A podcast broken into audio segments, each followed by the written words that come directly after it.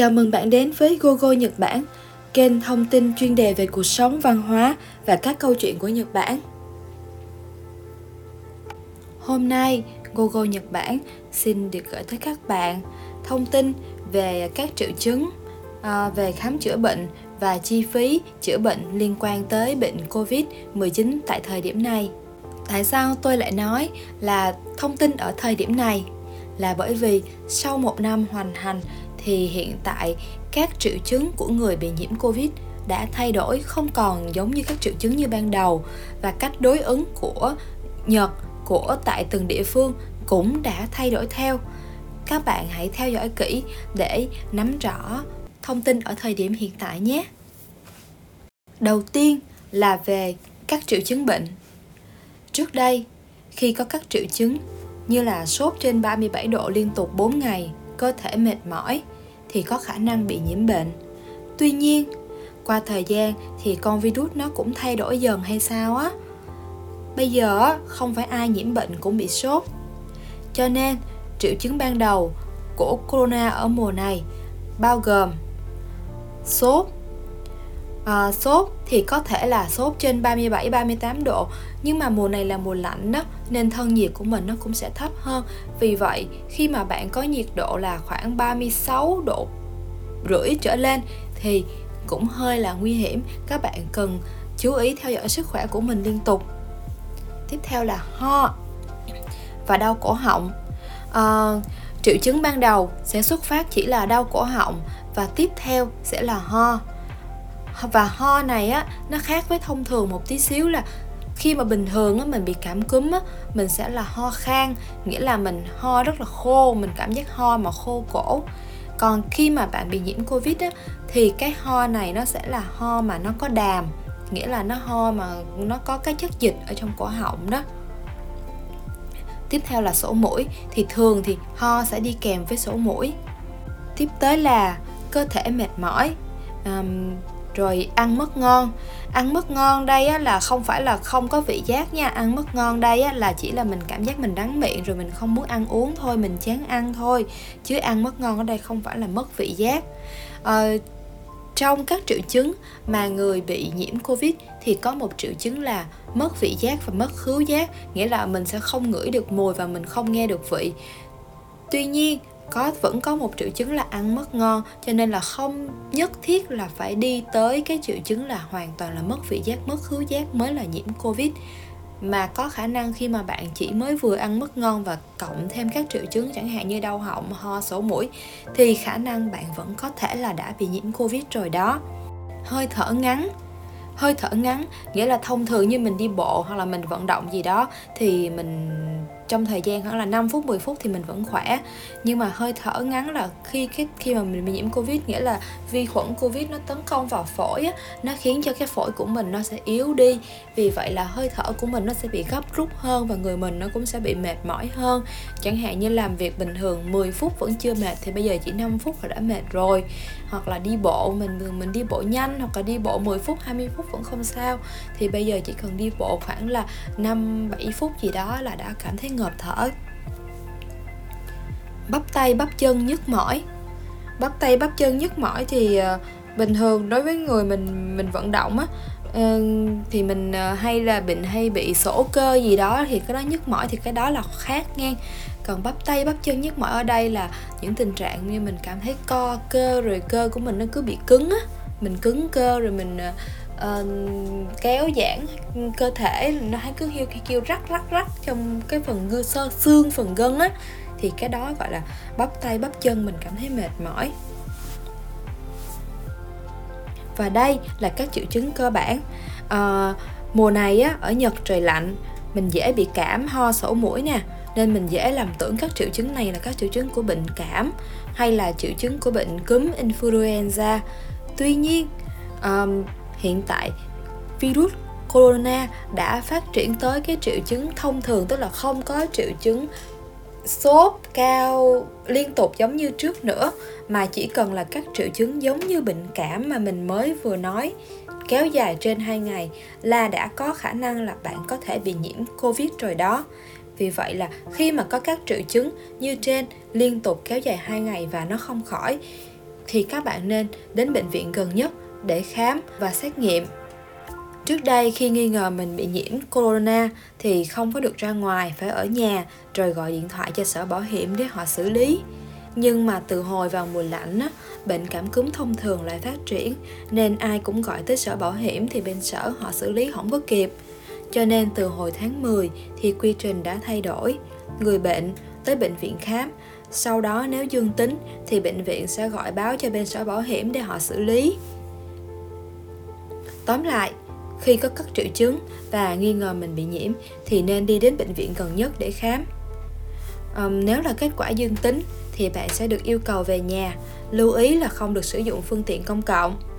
Đó là lý do tại sao mình nói bạn là phải đến bệnh viện gần nhà nhất đó.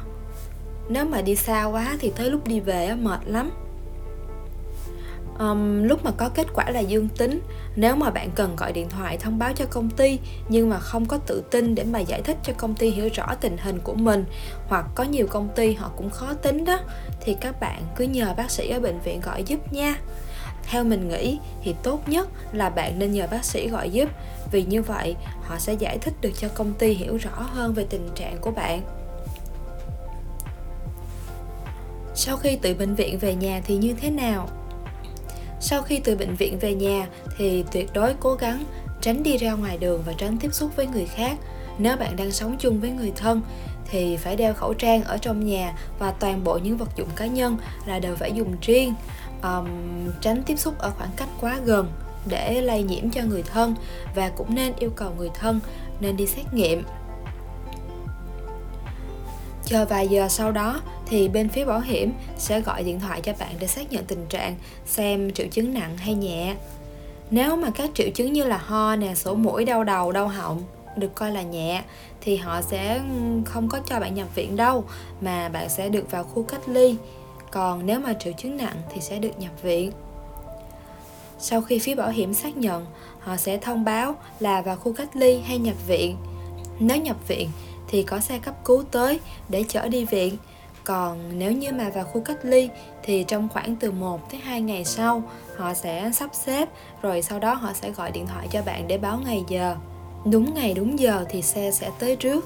Sau khi vào khu cách ly thì như thế nào? Về cơ bản, người bệnh sẽ được theo dõi diễn biến sức khỏe trong vòng 10 ngày tính từ ngày phát bệnh. Ví dụ như bạn phát bệnh ngày 16 à, tới ngày 18 bạn mới tới bệnh viện để khám. Thì như vậy à, thời điểm phát bệnh sẽ được tính từ ngày 16 chứ không phải tới ngày 18 và khi bạn được vào khu cách ly á bạn vào ngày có thể là bạn vào ngày khu cách ly ngày 19 hoặc là ngày 20 gì đó. Nhưng mà bạn cũng sẽ chỉ ở tới ngày 26 thôi chứ bạn không phải ở tới ngày 28 hoặc là ngày 30 sau khi vào khu cách ly, mỗi ngày người bệnh sẽ phải khai báo tình trạng sức khỏe của mình cho phía quản lý thông qua một cái chương trình riêng.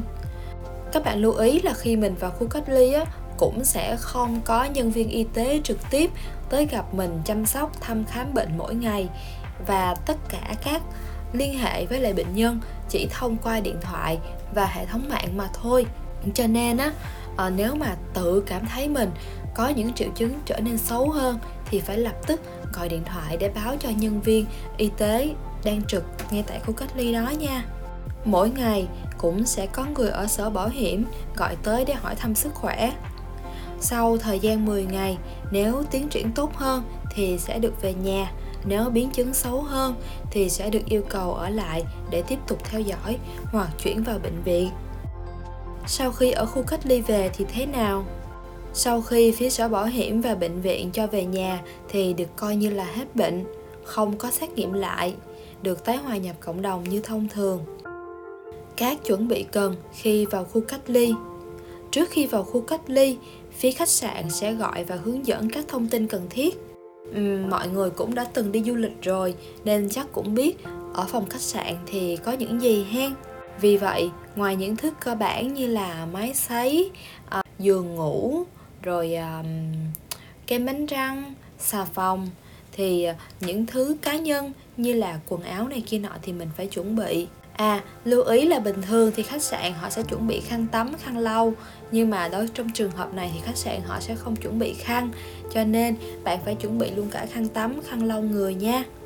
Rồi các vật dụng cần thiết cho bản thân ở trong khu khách sạn cách ly thì mỗi ngày bạn sẽ được phát cơm là buổi sáng, buổi trưa, buổi chiều. Nhưng mà họ chỉ phát cơm ba buổi cơ bản thôi. Cho nên á, những thứ chẳng hạn như bạn muốn uống nước trái cây nè, muốn ăn vặt nè, muốn ăn đồ ăn linh tinh thì phải mua trước và mang vào. Tại trong thời gian mà mình ở trong đó thì mình cũng không có được đi ra ngoài để mà mua sắm cái gì hết tuy rằng người thân cũng có thể gửi đồ vào cho mình, nhưng mà họ phải tới cái phòng tiếp tân rồi gửi đồ ở đó. Nói chung là cũng khá phức tạp, cho nên hãy chuẩn bị mang theo từ trước. Do không được ra ngoài nên là khá buồn chán vì vậy á uh, các bạn hãy đem theo sách vở máy tính máy game gì đó để giải trí thì cứ mang vào hết nha. Lưu ý là hành lý mang theo thì không có được mang hành lý quá to cũng không được mang quá nhiều vì nó sẽ gây ảnh hưởng tới người khác. Mà vác cũng mệt nữa. Tiếp theo là phần chi phí khám và điều trị. Chi phí khám và điều trị là hoàn toàn miễn phí. Khi đến bệnh viện khai triệu chứng bệnh phía bác sĩ, họ nhận thấy có dấu hiệu corona, họ sẽ đề nghị xét nghiệm. Khi đó, dù kết quả là âm tính, thì bạn cũng không cần phải trả tiền. Lưu ý, việc xét nghiệm corona này là do phía bệnh viện họ chủ động đề nghị, chứ không phải do bạn yêu cầu. Trường hợp phía bệnh viện không đề nghị xét nghiệm mà bạn vẫn muốn xét nghiệm, thì chi phí đó bạn phải tự trả. Ngoài xét nghiệm PCR ra, thì hiện nay có phương thức xét nghiệm kháng thể dành cho những ai không có triệu chứng nhưng muốn xét nghiệm. Chi phí xét nghiệm này khoảng 1 man và kết quả thì có trong vòng 15 phút. Về cơ bản thì đã hết rồi đó. Nãy giờ thông tin Google Nhật Bản chia sẻ với các bạn là những thông tin chúng tôi lấy được từ các nguồn ở trang thông tin NHK, trang thông tin của Bộ Lao động Sức khỏe Nhật Bản, trang thông tin Yahoo, kết hợp với trải nghiệm thực tế của cá nhân và được các nhân viên y tế hướng dẫn trong quá trình tiếp nhận theo dõi điều trị ở khu cách ly. Nếu các bạn có gì thắc mắc thì có thể nhắn tin cho chúng tôi. Cái gì chúng tôi không biết thì chúng tôi sẽ giúp các bạn có những số điện thoại hoặc là liên kết với các nhà chuyên môn để hỗ trợ. Đặc biệt, nếu như có bạn nào đang trong diện hơi có chút vấn đề riêng tư hoặc có khó khăn không thể đến bệnh viện nhưng nghi ngờ mình bị nhiễm Covid mà không biết làm cách nào thì đừng ngần ngại, hãy nhắn tin cho chúng tôi, chúng tôi sẽ cố gắng tìm cách giúp bạn trong khả năng có thể. Uhm, hồi lúc mới bùng phát dịch á, mọi người đều lo lắng bệnh sẽ gây ảnh hưởng xấu đến sức khỏe, ví dụ như bệnh là sẽ chết chẳng hạn. Tuy nhiên trên thực tế, Đến thời điểm này ta thấy, Có người có biến chứng nặng, Có người nhẹ, Có người cần thuốc, Có người lại tự khỏi. Vì vậy, không hẳn cứ nhiễm bệnh Là sẽ rơi vào hoàn cảnh u tối, Nhưng cũng không thể chủ quan là Tôi hay làm việc thiện lắm, tôi sẽ an toàn. Hay, thầy bói nói tôi sống dài lắm, Cứ hãy có bệnh là cần phải chữa trị ngay nha. Chưa hết, khi mà nhiễm bệnh việc chữa trị hay tiếp nhận cách ly để theo dõi không chỉ là để tốt cho bản thân mà còn là để tốt cho người thân và xã hội. Vì cho dù mình có nhiều sức khỏe, cho dù mình có nhiều phước đức nên tai nạn qua khỏi, mình có sống dai đi chăng nữa thì cũng đâu có biết được mấy người xung quanh mình như thế nào. Lỡ mình lây cho họ, rồi họ có gì? Vậy là mình gián tiếp trở thành nguyên nhân gây tai nạn cho người khác rồi. Nên cẩn thận và bảo vệ sức khỏe cho bản thân, bảo vệ sức khỏe cho cộng đồng. Buổi chia sẻ đến đây là hết rồi. Cảm ơn mọi người đã theo dõi. Chào nha. Bye bye. Nếu các bạn thấy những thông tin chúng tôi cung cấp hữu ích và thú vị, thì đừng quên like và subscribe ủng hộ tinh thần chúng tôi nhé. Cảm ơn các bạn rất nhiều.